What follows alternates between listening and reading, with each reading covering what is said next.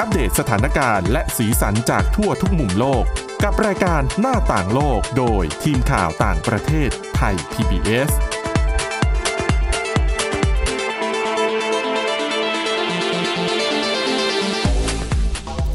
สวัสดีค่ะคุณผู้ฟังต้อนรับเข้าสู่รายการหน้าต่างโลกค่ะ วันนี้นะคะพบกับคุณอาทิตย์สุมนเรืองรัศนทรและก็ดิฉันสาวรักษ์จากวิวัฒนาคุณค่ะ สวัสดีค่ะ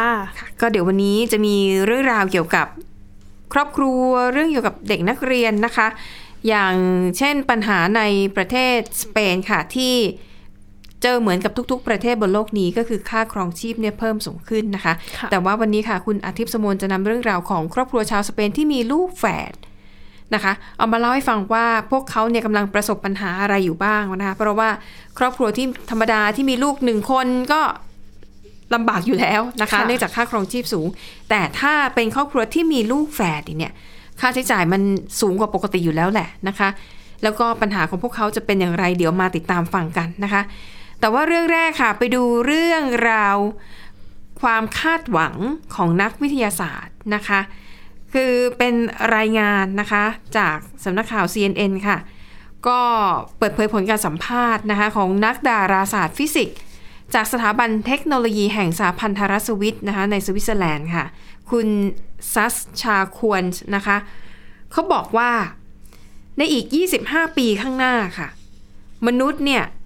อาจจะพบสิ่งมีชีวิตนอกระบบสุริยะ เหตุผลเพราะว่า ค่ะ เรากำลังจะมีเครื่องมือชนิดใหม่ ที่จะมีขีดความสามารถในการค้นหาสิ่งมีชีวิต ทั่วกาแล็กซีทางช้างเผือกได้นะคะ คุณคุณอ่าคุณควรเนี่ยนะคะเขาก็เล่าให้ฟังว่าทำไมเขาถึงมีความคิดแบบนั้น เขาบอกว่าตัวเขาเนี่ย แล้วก็เพื่อนร่วมงานอีกคนคือชื่อดีไดออคิลอสนะคะ คนนี้ก็เป็นนักดาราศาสตร์ฟิสิกส์เหมือนกัน แล้วก็เคยได้รับรางวัลโนเบลเมื่อปี 2019 นะคะเขาบอกว่า คือมองถึงความก้าวหน้าของเทคโนโลยีเนี่ยนะคะ มันช่วยให้มนุษย์เนี่ยค้นพบสิ่งที่อยู่ในขั้วอวกาศได้มากขึ้น อย่างในปี 1995 เนี่ย พวกเขาค้นพบดาวเคราะห์นอกระบบสุริยะดวงแรก ค่ะ และณปัจจุบันนี้นะคะ มนุษย์รู้จักดาวเคราะห์ที่อยู่นอกระบบสุริยะมากกว่า 5,000 ดวงแล้ว แล้วพบมากขึ้นเรื่อยๆเรื่อยๆนะคะ ค่ะ ซึ่งนักดาราศาสตร์เนี่ยเชื่อว่า น่าจะมีดาวฤกษ์มากกว่า1นึ่งแสนล้านดวงอยู่ในดาราจักรของเรา นั่นหมายความว่ายังมีอะไรอีกมากมายที่มนุษย์ยังไม่พบเจอ ค่ะ คือมีอยู่แต่เรายังไม่เห็นเท่านั้นเองนะคะ ดังนั้นค่ะ สิ่งที่เราต้องการเนี่ยก็คือเทคโนโลยีที่ก้าวหน้านะคะ อย่างปัจจุบันเนี้ยที่เพิ่งเป็นข่าวโด่งดังไปเมื่อไม่นานที่ผ่านมา ก็คือเรื่องราวของกล้องโทรทัศน์อวกาศเจมส์เว็บนะคะ อืมค่ะ ที่ถ่ายภาพดาวเคราะห์อันห่างไกลที่อยู่ในระบบได้นะคะ ดาวเคราะห์ที่เอ่อกล้องโทรทัศน์อวกาศเจมส์เว็บพบเนี่ยชื่อชื่อยาวหน่อยนะคุณผู้ฟัง HIP 65426b นะคะก็เป็นข่าวใหญ่ไปทั่วโลกเหมือนกัน ใช่ คุณผู้ฟัง ค่ะ น่าจะได้เห็นภาพตามสื่อสังคมออนไลน์ทั้งหลายนะคะ นั่นคือความก้าวหน้าของเทคโนโลยีที่ทำให้เราได้เห็นภาพแบบนั้นนะคะ ดังนั้นค่ะ ตอนนี้กำลังมีการสร้างเครื่องมือใหม่ วัตถุประสงค์ก็คือเพื่อขยายขอบเขตในการค้นหาสิ่งที่อยู่ในห้วงอวกาศให้ได้แบบมากขึ้นกว่าเดิมนะคะ นั่นก็คือ กล้องโทรทัศน์ขนาดใหญ่มาก ภาษาอังกฤษเขาใช้คำว่า extremely large telescope นะคะ ก็ตอนนี้อยู่ระหว่างการก่อสร้าง สร้างอยู่ในทะเลทรายอาตากามาของประเทศชิลีนะคะ ดังนั้นทันทีที่กล้องโทรทัศน์ขนาดใหญ่มากเนี่ย สร้างเสร็จเนี่ยนะคะ เราก็อาจจะค้นพบอะไรอีกหลายอย่างที่อยู่ในห้วงอวกาศ แล้วก็อาจจะเป็นสิ่งมีชีวิต ค่ะ ที่อยู่นอกระบบสุริยะด้วยนะคะ คือเอาจริง ๆ ตอนนี้คุณควรเนี่ยก็บอกว่ามันก็ไม่ได้มีอะไรรับประกันหรอกนะ ว่าไออุปกรณ์ที่สร้างใหม่เนี่ยมันจะช่วยให้เจอสิ่งมีชีวิตนอกระบบสุริยะแต่น้อยมันอย่างน้อยเนี่ยมันก็เป็นความหวัง แล้วก็มนุษย์นั้นจะเรียนรู้อยู่เรื่อยๆนะคะถึงสิ่งที่เอออยู่ในห้วงอวกาศนะคะสำหรับเป้าหมายหลักของกล้องโทรทัศน์ที่ที่กำลังสร้างอยู่ในตอนนี้เนี่ยนะคะ คือการถ่ายภาพพื้นผิวภาพแรกของดาวเคราะห์ที่อาจจะคล้าย ๆ กับโลก อืม นะคะ แล้วก็เป้าหมายในระยะยาวคือ จะทำเช่นเนี้ยกับดาวเคราะห์นอกระบบอีกหลายสิบดวง เพื่อตรวจสอบชั้นบรรยากาศ ว่ามันมีปัจจัยที่เหมาะกับสิ่งมีชีวิตอยู่หรือไม่ ค่ะ นะคะอ่ะอย่างน้อยถ้าหากว่าเราไม่ได้เจอสิ่งมีชีวิตจริง ๆ เนี่ยนะคะ ความรู้ที่เราจะได้ในอนาคตเนี่ย มันจะทำให้เราเข้าใจ สภาพแวดล้อมแล้วก็ชั้นบรรยากาศของดาวเคราะห์นอกระบบสุริยะได้มากขึ้น ค่ะ นะคะก็อีก 25 ปีนับไปแล้วกันนะคะ ดูว่าผลความก้าวหน้าทางวิทยาศาสตร์ของมนุษย์เนี่ยมันจะก้าวหน้าไปแค่ไหนอีก 25 ปี ปีนี้ปีอะไรปี 65 ค่ะ 2590 อืม อืมนะคะอ่ะนั่นก็เป็นเรื่องราวความหวังทางวิทยาศาสตร์นะคะอ่ะไปต่อกันที่เรื่องของปัญหาเศรษฐกิจในสเปนนะคะ ค่ะ ก็เจอปัญหาเหมือนกับทั่วโลกเลย นั่นก็คือ ใช่ ค่าครองชีพที่พุ่งสูงขึ้น อัตรา ค่ะ เงินเฟ้อ แน่นอนนะคะ อย่างเราแบบขนาดคนธรรมดาธรรมดายังไม่ได้มีภาระอะไรนะ ดูแลตัวเองให้รอดนี่ก็เลยรู้สึกแล้วว่า ค่าใช้จ่ายมันเพิ่มขึ้น ใช่ แต่รายรับเนี่ยมันคงที่ ค่ะ นะคะ แต่สำหรับพ่อแม่เนี่ยโหอันนี้เห็นใจจริง ๆนะคะ เพราะว่าคือพอมีลูกแล้วเนี่ยยังไงก็ต้องดูแล ค่ะ นะคะ คือถ้ามีคุณอาทิตย์สุมนต์เคยได้ยินไหม มีลูกหนึ่งคนจนไปเจ็ดปี เคย นะคะ เดี๋ยวนี้ไม่รู้จะจนไปอีกกี่ปีนะคะ ใช่ค่ะ แต่ถ้าเป็นครอบครัวที่มีลูกแฝด ค่ะ ค่าใช้จ่ายอ่ะมันสูงกว่าปกติอยู่แล้วนะคะ เดี๋ยวให้คุณอาทิตย์สุมนต์มาเล่าให้ฟังว่า แล้วคุณพ่อคุณแม่ในสเปนที่มีลูกแฝดเนี่ยเขาเป็นยังไงกันบ้าง ค่ะ ก็คือก็เหมือนคุณที่อ่าเหมือนที่คุณสวรักษ์บอกนะคะ ค่ะ ก็คือต้องยอมรับว่าปัจจุบันทั่วโลกเลย อืม บ้านเราก็เช่นกันใช่ไหมคะ ทีนี้ครอบครัวที่มีลูกแฝดทั้งแฝดสอง อืม แล้วยิ่งกว่านั้นก็คือแฝดสาม ค่ะ ในสเปนนะคะ ตอนนี้เกิดความกังวลเรื่องค่าใช้จ่ายมากขึ้น อืม คือในสเปนนะคะ4%ของเด็กที่เกิดมาทั้งหมดอะค่ะจะ ค่ะ เป็นอ่าเป็นแฝด โอ้สี่เปอร์เซ็นก็ ใช่ พอสมควรนะ ใช่ค่ะ ซึ่งตัวเลขนี้นะคะ สูงกว่าค่าเฉลี่ยของประเทศยุโรปอื่น ค่ะ ๆนะคะ แล้วก็ครึ่งหนึ่งของคุณแม่ที่มีลูกแฝดถ้าแฝดสองนะคะ มักจะคลอดก่อนกำหนด อืม แล้วก็อาการนี้เนี่ยจะเกิดกับอ่าคุณแม่แฝดสาม95%ก็คือ ค่ะ จะมีภาวะแบบนี้เหมือนกันนะคะ แล้วอย่างที่บอกไปก็คือตอนนี้มีความกังวลเรื่องค่าครองชีพนะคะ ทางสมาคม อันนี้เขาอ่าสมาคมในกรุงมาดริดนะคะ เป็นสมาคมเกี่ยวกับอ่าครอบครัวที่มีลูกแฝดนะคะ ค่ะ เขาเหมือนก็มีการจัดกิจกรรมประจำปีขึ้นมา อืม ซึ่งก่อนหน้านี้งดไป 3 ปี ค่ะ เนื่องจากการระบาดของโควิด -19 นะคะ แล้วก็เพิ่งได้กลับมาจัดอีกครั้งหนึ่ง งานนี้นี่ก็เหมือนให้ครอบครัวที่มีลูกแฝดได้มารวมตัวกันนะคะ แล้วก็มีกิจกรรมให้เด็กๆ ได้ทำร่วมกัน ค่ะ เหมือนให้บรรดาเด็กๆอะค่ะ ได้มาทำกิจกรรมร่วมกัน มีทั้งอ่าเกมต่างๆ เพ้นหน้าคือมีทุกอย่างเลยอะค่ะ อืม แล้วก็มีอาหารให้ด้วยนะคะ ส่วนที่เนี่ยก็เหมือนเป็นที่ที่ผู้ปกครองเนี่ย ก็ได้โอได้มีโอกาสมาเจอกันมาพูดคุย ได้มาแชร์ประสบการณ์ ค่ะ โดยเฉพาะความท้าทายในการเลี้ยงลูกแฝดนะคะ อืม แล้วก็อาจจะมาแชร์ความสนุกมาแชร์เรื่องราวต่างๆนะคะ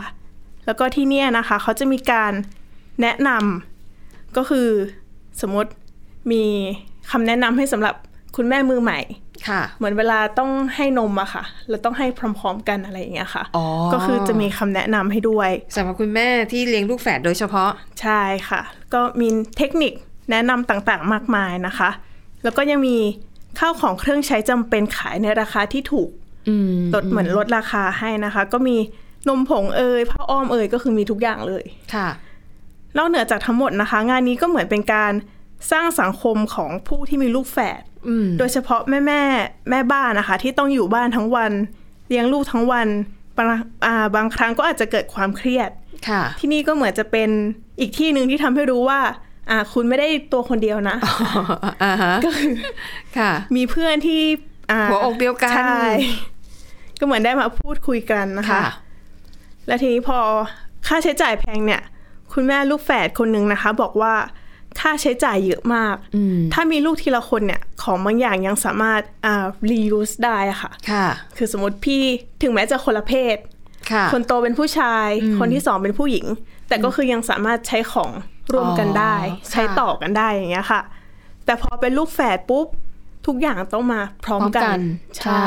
อืมอืมอืม ที่นอนก็ต้องสองที่ ค่ะ อะไรอย่างเงี้ยค่ะ เสื้อผ้าก็ต้องแบบอ่าบางทีแฝดก็อยากใส่เหมือนกัน ค่ะ อะไรอย่างเงี้ยค่ะ ของเล่นหลายอย่างก็ต้องเหมือนกันนะคะ อือหือ คือทุกอย่างเนี่ยเริ่มจากสองหมดเลยนะคะ ค่ะ เขาก็เลย คือทุกอย่างต้องซื้ออย่างละสองแล้วค่าครองชีพตอนเนี้ยค่ะ ที่มันแพงขึ้นเนี่ย อืม ก็กังวลตรงนี้เขาก็มาแชร์เรื่องราวนะคะ ค่ะ คุณแม่คนหนึงก็บอกเหมือนกันว่า พอเงินเดือนน้อย แต่ว่าต้องทำทุกอย่างเหมือนกันให้เท่ากันเนี่ย ไหนจะค่ากินแล้วอ่าลูกบางคนเหมือน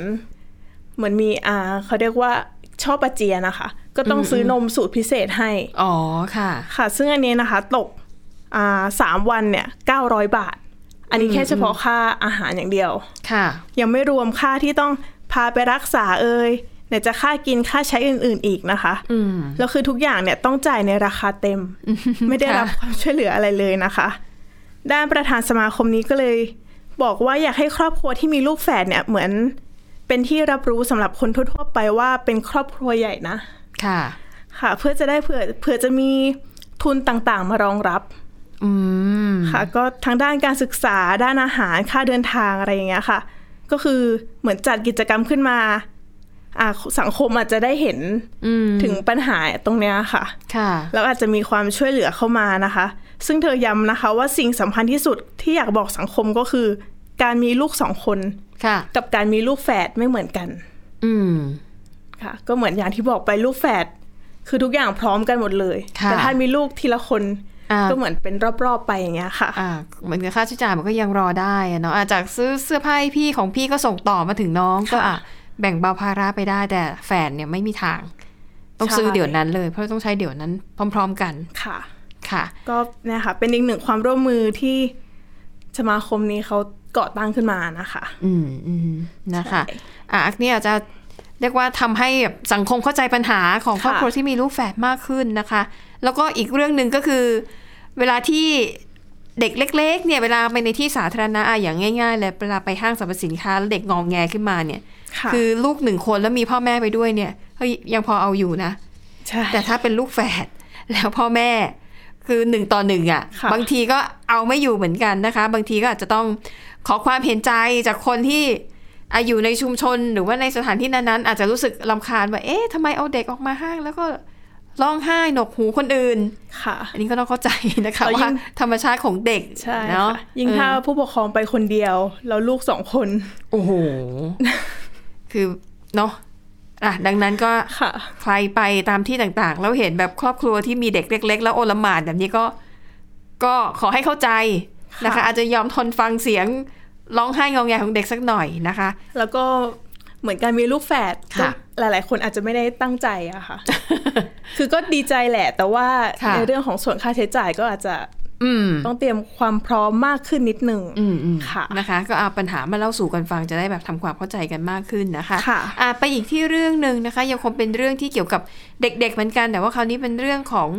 ชุดนักเรียนในอเมริกาเหนือ เพราะว่ามีสารเคมีบางอย่างใช่ไหมคะ ค่ะ ที่ปนเปื้อนอยู่ในเสื้อผ้า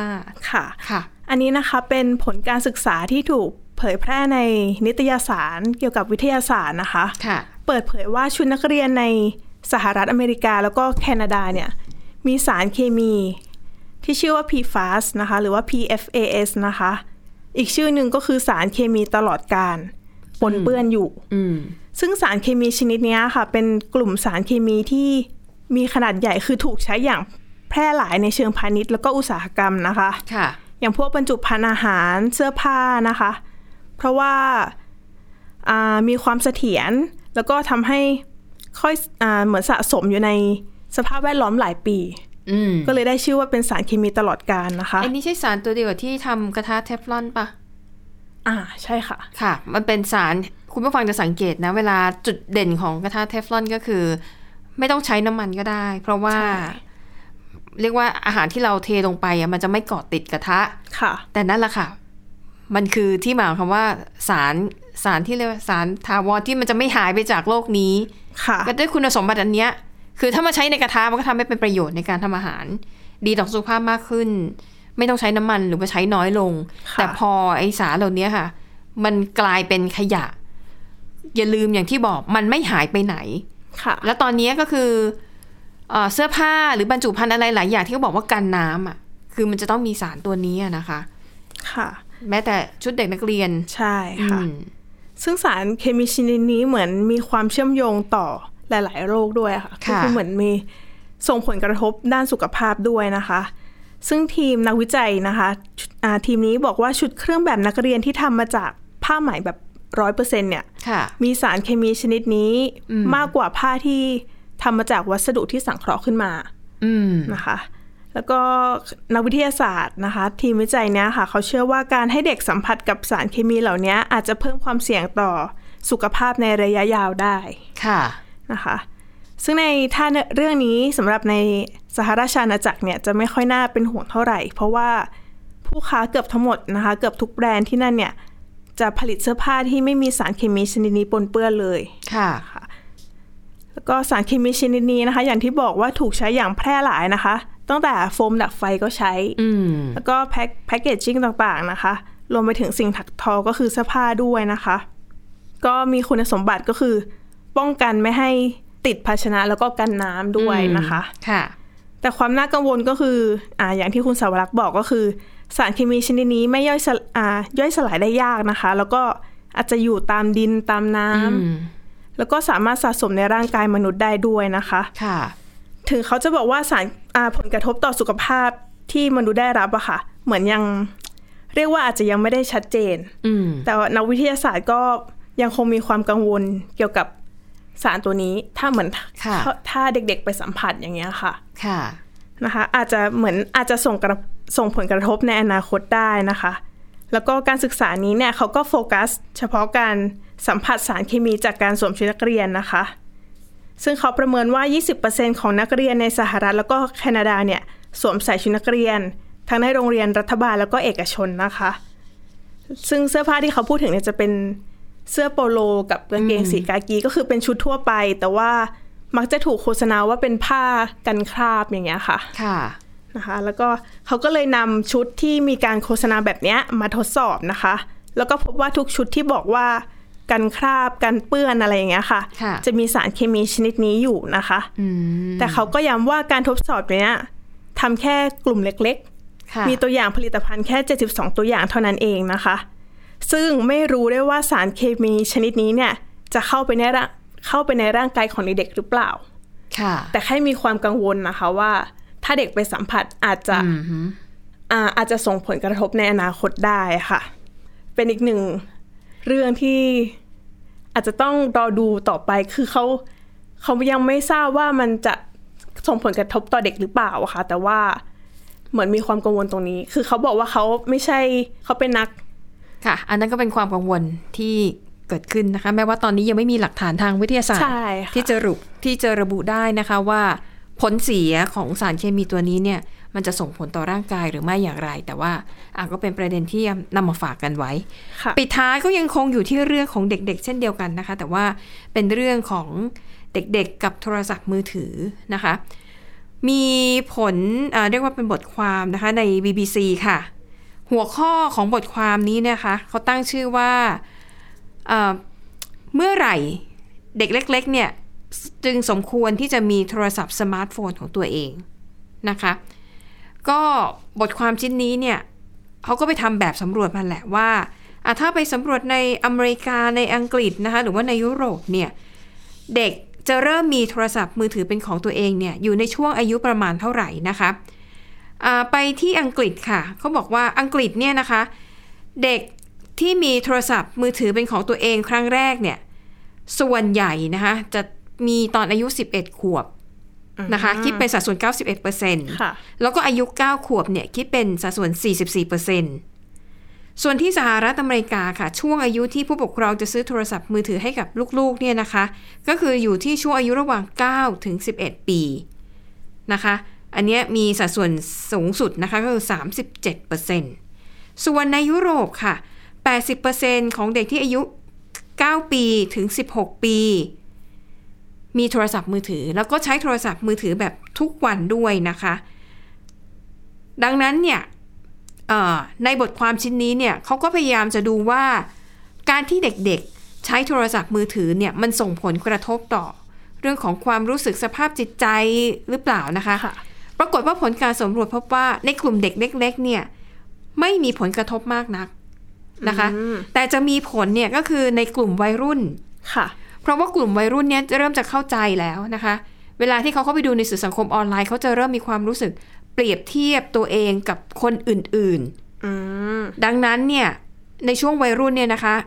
ก็อาจจะเป็นช่วงเวลาที่ผู้ปกครองเนี่ยจะต้องเออคอยดูแลเด็กๆในการเสพข้อมูลจากสื่อสังคมออนไลน์ เพราะบางทีเด็กอ่ะอย่างคือแม้แต่ผู้ใหญ่เนี่ยนะคะ ตั้งแต่ช่วงวัยรุ่นขึ้นมาเนี่ยการใช้สื่อสังคมออนไลน์ หรือว่าการใช้โทรศัพท์มือถือจะส่งผลต่อความรู้สึก ค่ะ มาก นั่นอาจจะเป็นเพราะว่าพอเป็นวัยรุ่นพอเป็นผู้ใหญ่เราเข้าใจโลกแล้วไง เรารู้จักวิธีการเซิร์ชหาใน Facebook ค่ะ อินสตาแกรมเราก็อาจจะเห็นคนอื่นๆอุ้ยเดี๋ยวเขาก็เอาของดีๆมาอวดเขาไปเที่ยวนู่น อ่า เที่ยวนี่ แล้วคือพอเป็นผู้ใหญ่โตแล้วอะ่ะ มันมีความรู้สึก เปรียบเทียบโอ้ทำไมฉันไม่ได้อย่างนั้นทำไมฉันไม่เก่งอย่างนี้ทำไมฉันไม่สวยเหมือนหรือหล่อเหมือนเขาอะนะคะ ดังนั้นเนี่ยผู้ปกครองอาจจะต้องดูแลไม่เสร็จ แต่สำหรับเด็กๆเนี่ยเขาบอกเด็กๆ ยังไม่พบว่ามีผลกระทบในลักษณะนี้ แต่สิ่งที่พบก็คือว่าเด็กๆมีแนวโน้มที่จะ เอ่อมีพฤติกรรมในการใช้โทรศัพท์มือถือเรียนแบบผู้ปกครอง อย่างเช่น อืม ถ้าแม่วันๆเอาแต่ช็อปออนไลน์ ค่ะ เด็กก็อาจจะรู้จักแต่แอปพลิเคชันออนไลน์ขายของอะไรอย่างเงี้ยนะคะ แล้วก็เลยอาจจะทำให้เด็กเนี่ยให้ความสนใจไปในด้านนั้นมากกว่า ค่ะ ดังนั้นมาถึงคำถามว่าเด็กอายุเท่าไหร่ถึงควรจะเริ่มมีโทรศัพท์มือถือ ในบทความนี้นะคะเขาก็ไปสัมภาษณ์อ่านักจิตวิทยา เขาบอกว่าเรื่องนี้เนี่ยมันต้องขึ้นอยู่กับแต่ละครอบครัวเลยนะคะ อย่างบางครอบครัวเนี่ย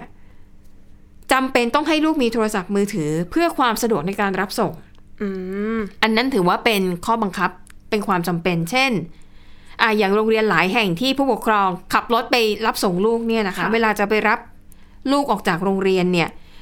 เดี๋ยวนี้โรงเรียนเขาก็ไม่ให้จอดแช่แล้วไงเขาก็จะให้ใช้วิธีขับรถวนเข้าไปแล้วก็วนออกมา ค่ะ ดังนั้นจังหวะที่รถไปจอดวนอยู่หน้าประตูกับจังหวะที่เด็กเอาเด็กเดินออกมาเนี่ยมันจะต้องพอดีกัน เพื่อไม่ให้การจราจรในโรงเรียนติดขัด ค่ะ ดังนั้นถ้าเป็นกรณีนี้ก็จำเป็นต้องซื้อโทรศัพท์ให้ลูก เพื่อเอาไว้ใช้ในการนัดหมายกัน ค่ะ นะคะ อันนี้กรณีที่หนึ่งอะแต่ถ้าเป็นกรณีที่สอง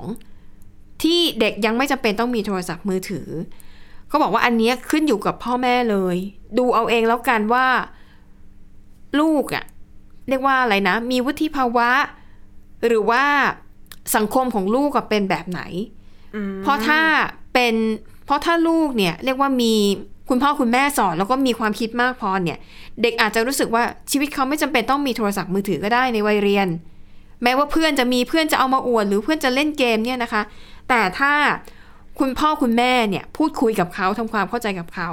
แล้วก็พยายามทำกิจกรรมกับลูกนะคะ อันนี้ก็ขึ้นอยู่กับแต่ละบ้านเลย ค่ะ นะคะและก็สิ่งที่นักจิตวิทยาเตือนอีกอย่างหนึ่งก็คือ ในกรณีที่คุณให้ลูกใช้โทรศัพท์มือถือของตัวเองได้แล้วเนี่ยเวลาคุณจะตั้งกฎเกณฑ์อะไรเนี่ยคือต้องหันมาดูตัวเองด้วย อ๋อ เขาบอกว่ายกตัวอย่างเช่น บางบ้านก็จะมีกฎว่าถ้าในระหว่างที่รับประทานอาหารร่วมกัน ในโต๊ะอาหาร ห้ามใช้โทรศัพท์มือถือ ห้ามเล่นเกมห้ามดูหนังฟังเพลงหรืออะไรแบบเนี้ยนะคะ แต่ปัญหาคือบางบ้านเนี่ยผู้ใหญ่สั่งให้เด็กทำแต่ผู้ใหญ่กลับทำผิดซะเอง ค่ะ ถ้าเป็นแบบนี้บ่อยๆ เด็กเขาจะมีความรู้สึกไม่พอใจ แล้วเขาก็จะรู้สึกว่ามันไม่ยุติธรรม ว่าเอ้าทำไมผู้ใหญ่บอกว่าให้ทำอย่างนั้นให้ทำอย่างนี้ แต่พอตัวเองอะกลับทำในสิ่งที่ตัวเองห้าม ค่ะ นะคะ อันนี้ก็เป็นประเด็นที่นักจิตวิทยาเนี่ยก็คือฝากเตือนกันไว้อ่ะคุณผู้ฟังฟังแล้ว เดี๋ยวลองหันกลับไปทบทวนตัวเองนะคะบางทีเราก็สั่งเด็กๆ อย่าดูโทรศัพท์มือถือมากไปอย่ามัวแต่ฟังเพลงเล่นเกมดูหนังสิ เอากลายเป็นหันมาดูผู้ใหญ่เองสายตาก็จับจ้องอยู่ที่โทรศัพท์มือถือตลอดทั้งวันเหมือนกัน แต่เมื่อก่อนดิฉันก็โดนบ่นเหมือนกันนะคะ ว่า ค่ะ เล่นโทรศัพท์เยอะ แต่ อืม เดี๋ยวนี้คือก็คือคุณพ่อเล่นเยอะ กว่า เนาะ ค่ะ ก็เอามันก็เป็นเรื่องที่ต้องปรับตัวกันไปในแต่ละ ค่ะ ครอบครัวนะคะอ่ะแล้วทั้งหมดนี้ก็คือเรื่องราวที่พวกเรานำมาเสนอค่ะ ขอบคุณสำหรับการติดตามนะคะ วันนี้หมดเวลาแล้วพบกันใหม่ในตอนหน้า สวัสดีค่ะ สวัสดีค่ะ Thai PBS podcast. View the world via the voice.